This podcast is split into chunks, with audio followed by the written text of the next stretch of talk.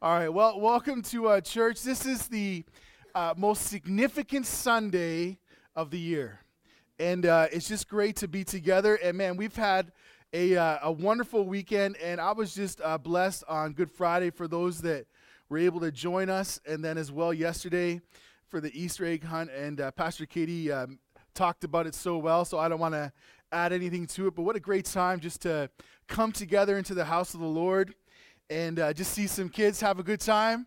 Nothing wrong with that. And uh, they enjoyed themselves. And I saw this one little girl, and she had her winter coat on, and it was full of chocolate eggs, like bursting out of it. I just, I'll never forget that. All right. So that was my highlight yesterday. So we're going to start with the uh, gospel reading uh, for today uh, that the church calendar follows, the church scriptures follow. And then it leads us into our uh, message, uh, main passage for today, which comes from Luke chapter 24. Uh, verse uh, 38 and 39. All right, so but we're going to start uh, today in Luke chapter 4, verse 1. All right, so I'm going to read it to you, and then we'll uh, jump ahead and uh, throughout the scripture here. It says this in Luke chapter 4. Or, oh man, I messed up my words. Luke 24, verse 1 says this But on the first day of the week at early dawn, they went to the tomb, taking the spices they had prepared and they found the stone rolled away from the tomb. But when they went in, uh, they did not find the body of the Lord Jesus. While they were perplexed about this, behold, two men stood by them in dazzling apparel. How many of you have dazzling apparel? Anyone? One, two? All right, well done. And as they were frightened and bowed their faces to the ground, the men said to them, Why do you seek the living among the dead? Verse 6 He is not here, but has risen. Remember how he told you while he was still in Galilee that the Son of Man must be delivered into the hands of sinful men and be crucified on the third day rise and on the third day rise. Verse 8 and they remembered his words and returning from the tomb they told all these things to the 11 and to all the rest. Those, those were the disciples. Verse 10 now it was mary magdalene and joanna the and mary the mother of james and the other women with them who told these things to the apostles but these words seemed to them an idle tale, and they did not believe them. This was men not believing women. I'm not sure if that's happened before. Spouses know all about that. But Peter, no one's laughing because are all guilty. Verse 12.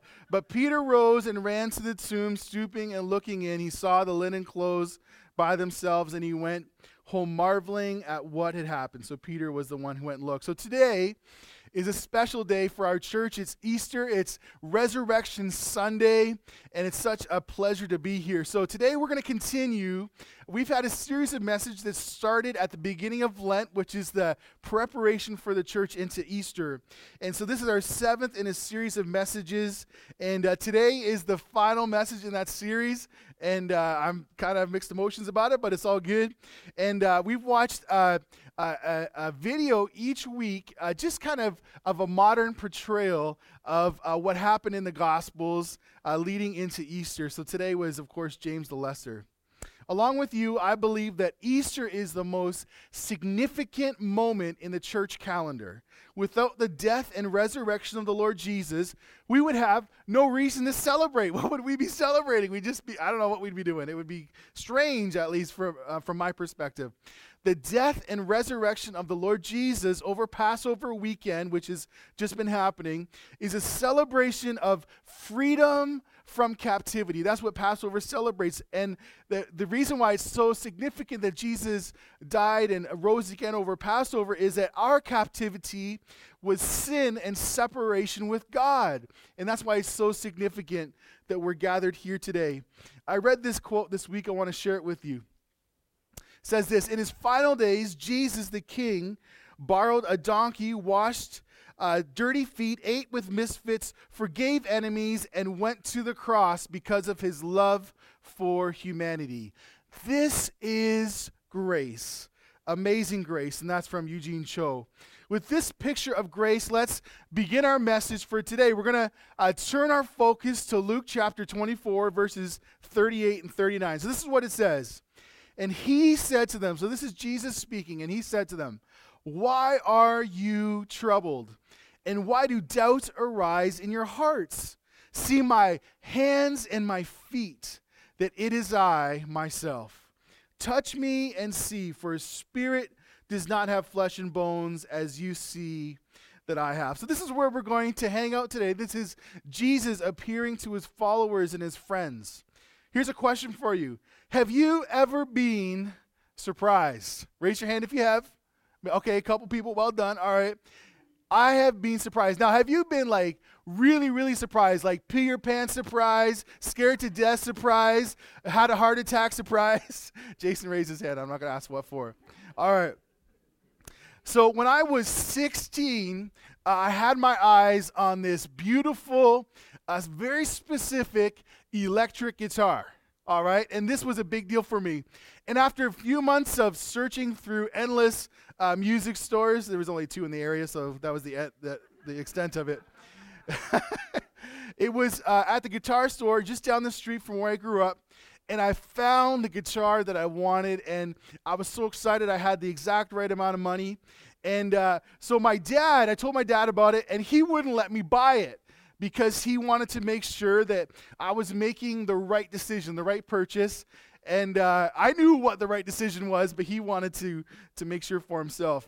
So, long story short, I went to the guitar store one day after school to buy this guitar. My dad had kind of, you know, when you're a kid and your parents, they give you enough approval that you know they're not going to be mad at you. Like they don't bless you, say, yeah, go for it. They're like, uh, and you're like, okay, that's good enough. And uh, so I went to the store after school uh, one day and uh, I went to, to buy this guitar. I had my money ready to go. I was like, this is the moment I've been waiting for. Here I come. And uh, I walked into the store and I walked right over to the spot. This guitar had been there for at least two weeks, if not more. I walked right over the, the spot where the guitar was, and there was an empty shelf. And it was gone. I said to the, the sales guy, I said, where did this guitar go? And he said, oh, some person just bought it. I was like, what? And I was, man, I gotta be honest, I was so upset with my dad because he was the one that stopped me. And so I left the store and I probably cried on the way home. I don't want to admit it, but I probably did. And uh, as I got, I got home and I was so angry, I was like, I can't believe that I didn't get this guitar. I did, I did everything right and I didn't get it. Oh man, I was so frustrated. And uh, in those days, I would always go down into my parents' basement after school and uh, uh, I would play guitar, was what I would do. I had some other ones. But uh, as I went into the basement, I, I noticed as I turned the corner this strange guitar case in the corner of the basement. And it was all dark and dimly lit, so I couldn't see it too well. So I flipped the lights on. And to my surprise, my dad was the one who went to the guitar store, picked up the guitar, and bought it for me.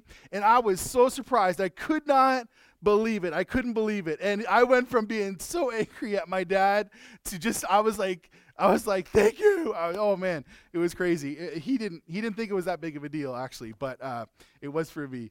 And uh, so there we go. Perhaps it was a gift that somebody gave you uh, for Christmas or an anniversary that you were not expecting that made you super surprised or even a surprise birthday party somebody threw for you. Some people love surprise birthday parties, and maybe that was something that really jacked you up. But when we think of those who went to the tomb, we're reminded that on that Easter Sunday morning, when Jesus came back to life and rose from the grave, he gave those that would gather, those who would search for him, he gave them the ultimate surprise.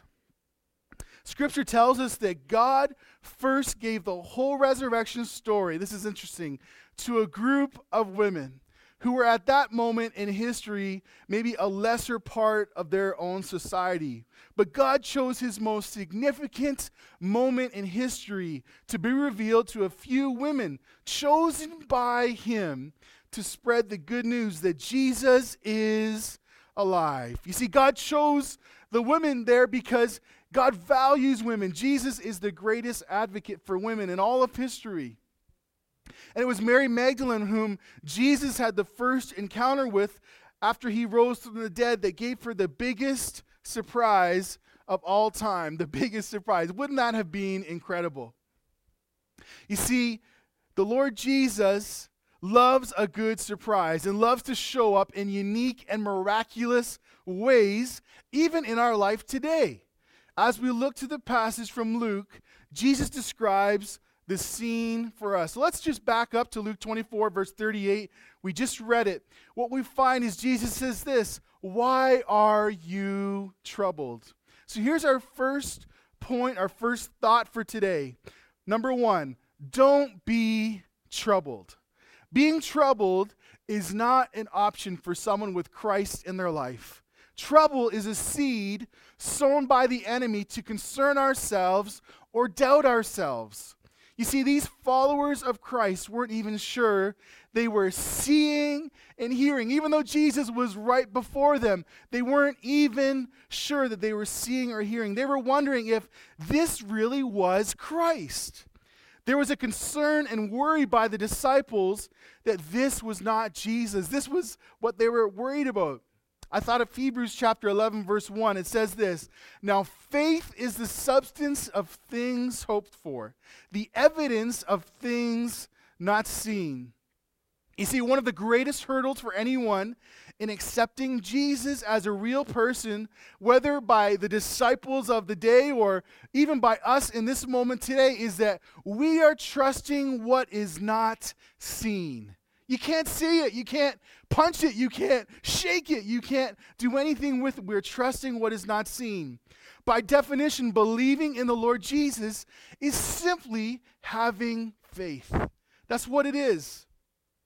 We're not just relying on a higher power or a source of understanding.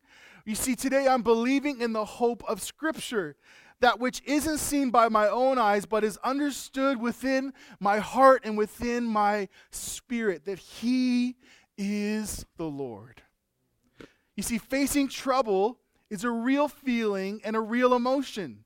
I have to be honest with you. Uh, if I was one of the disciples in that moment, I would have probably been troubled just like they were. I don't think that I'm any better than them. They don't know the reason why Jesus is not in the tomb. They haven't figured it all out yet.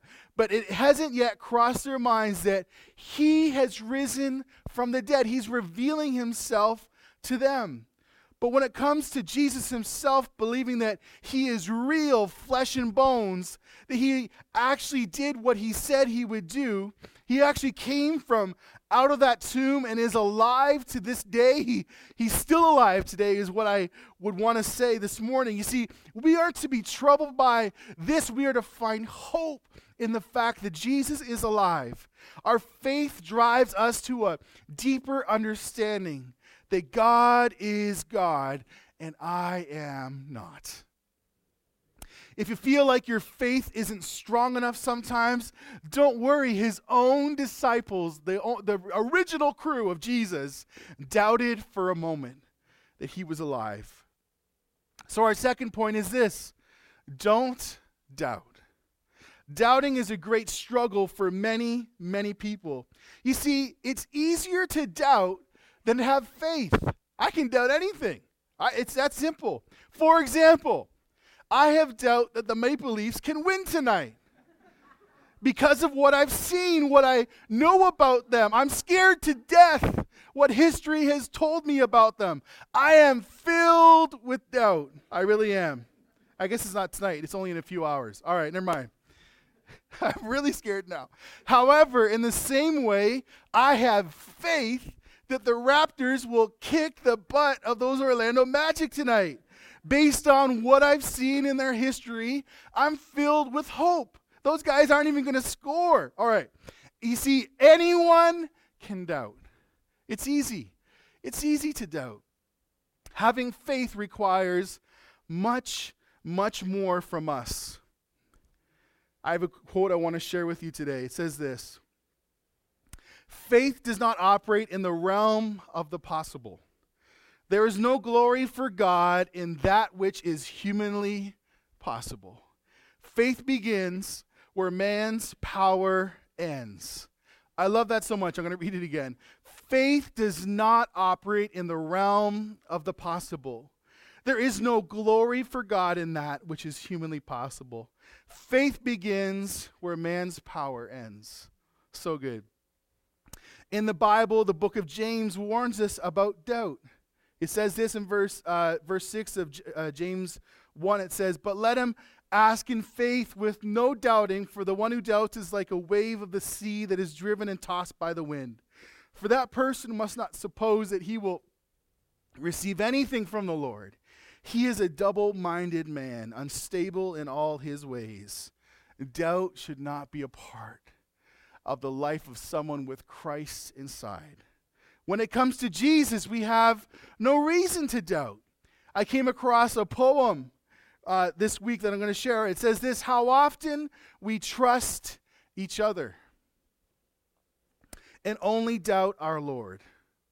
We take the word of mortals and yet distrust his word. But oh, what light and glory would shine over all our days if always would if we always would remember God means just what he says. God means just what he says. What a true statement. God means what he says. He doesn't lie. He's not he's not he's not trying to trick us. He's not trying to manipulate anyone. He means what he says. Believing the word of God costs us nothing. you just believe. It doesn't you don't have to make payments. You don't have to do things to believe. You just believe. You just choose to believe. Believing that Jesus walked this earth, grew, and as an adult fed thousands, taught in the synagogues of his day, healed the blind, raised people from the dead, died on the cross, and three days later rose again, dying in the place of every one of us today so that we could have eternity with him. The author and speaker Ravi Zacharias once said, We have a right to believe whatever we want, but not everything we believe is right. Hence why I'm scared for the Maple Leafs tonight. All right. Because I've been reading some good things. I'm scared to death. Debt will leave us empty, tired, and completely broken. None of these things are of God. Faith in God leaves us filled, full of joy, and aware that He has a, a, specific purpose for each of us. Faith in God leaves us filled, full of joy, and aware that He has a specific purpose for each of us. So, our third point today is we're going to shift. We're not to be troubled, we're not to be filled with doubt, but we are to see. Verse 39 says, See my hands and my feet that it is I myself. Touch me and see. The Lord Jesus is before us today. He's reminding me and every one of us that He is right here. He's right where he was. Le- he's right where we left him last. He's he's here. He's even if you haven't spoken to him for many many years. He's right where you left him. He's here. He's not gone anywhere. When we ask God to reveal himself to us, he opens our eyes to see him in things that we would never have noticed before. When Leland, my oldest son, was born, I began to get a picture of how God the Father looks at every single one of us. How his love is without condition. There's nothing that you can do to make God love you less. He just loves. He is love. That's who He is. God, may our prayer today be that you would open our eyes, remove the veil from our eyes to see you and to love you, and to see the love that you have for each one of us. So we can see Him our fourth thought is this He is real. Jesus is not a spirit or something that isn't real. He is the real deal. He ascended into heaven just as alive as you and I are today. Now, think about how crazy that would be to see one person that'll leave church today and they'll just walk up to heaven down Highway 6. Boom, there they go. All right? He is real, just like you and I are today. Make no mistake, Jesus is flesh and bones. That's who he is. Finally, I, I just want to start to wrap this up with the thought that was left in the, the film we watched at the beginning here. The actor said this less of me and more of him. You see, one of the simplest scriptures you will come across is this from John 30, verse 30, one of my favorites. He must increase, but I must decrease. As the video mentioned at the beginning, I just want more of Him in my life. In everything I do, everything I touch, everything I say, I just want more of the Lord Jesus in my life. You see, church, I am nothing without Him. And I have everything with Him at the center of my life. Church, we're gathered here to uh, we're gathered here today to celebrate. There are many celebrations across the world today. I was looking at a few of them online earlier this morning.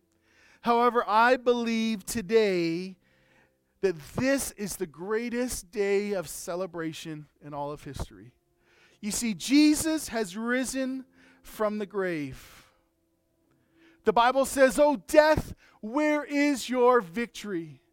Oh, death, where is your sting? The sting of death is sin, and the power of sin is the law. But thanks be to God who gives us the victory through our Lord Jesus Christ. That is the word of the Lord. Today, I don't want any of us to miss this moment. I believe that God brings us together for such a time as this. I don't know what tomorrow holds. The Bible says we're not promised tomorrow. I'm not even sure if the Leafs will get through the first period. But today is a new beginning for us. God has put us together in this place for such a time as this. I can't help but ask this one question today of everybody in the room. Not one person is excluded. The question is this Have you accepted Jesus Christ into your life? Yesterday, I shared the Easter story with the kids uh, that were here for the egg hunt, and I read them this scripture. I'm going to read it to you. It's Romans 10, verse 9. It says, If you confess with your mouth the Lord Jesus and believe in your heart that God has raised him from the dead, you will be saved. People say to me, Well, how do I know that I'm a Christian? How do I become a Christian? And I'll always say, Confess it with your mouth and believe it in your heart, and you're saved. There's, not, there's nothing else to it. It's not hard. Uh, our minds play games with us, or the world around us confuses us. It's simple.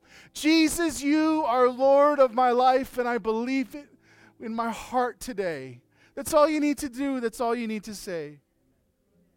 We don't need to be troubled or doubt. We can see that Jesus is real. And if you confess with your mouth and believe in your heart that Jesus is raised from the dead, that you are saved. Maybe you've had a tough stretch where you've dealt with a lot of uh, where you dealt with a lot of doubt in your life. Maybe you've heard some things today for the first time. Maybe you feel as though a veil has come off of your eyes and you can see that Jesus is who he says he is. For the first time today, you're seeing that. If that's you, I want uh, you to repeat this prayer, and we're all going to do it together. We're all going to repeat uh, with one another together. So, what I want, what I'm going to do is I'm going to read this. I'll read a line or two at a time, and I just want our whole church, our whole congregation, to repeat it back to me. So we'll start with this. Dear God. I know I'm a sinner. And I ask for your forgiveness. I believe Jesus Christ is your Son. I believe that He died for my sin and that you raised Him to life. I want to trust Him as my Savior and follow Him as Lord from this day forward, guide my life and help me to do your will. I pray this in the name of Jesus. Amen.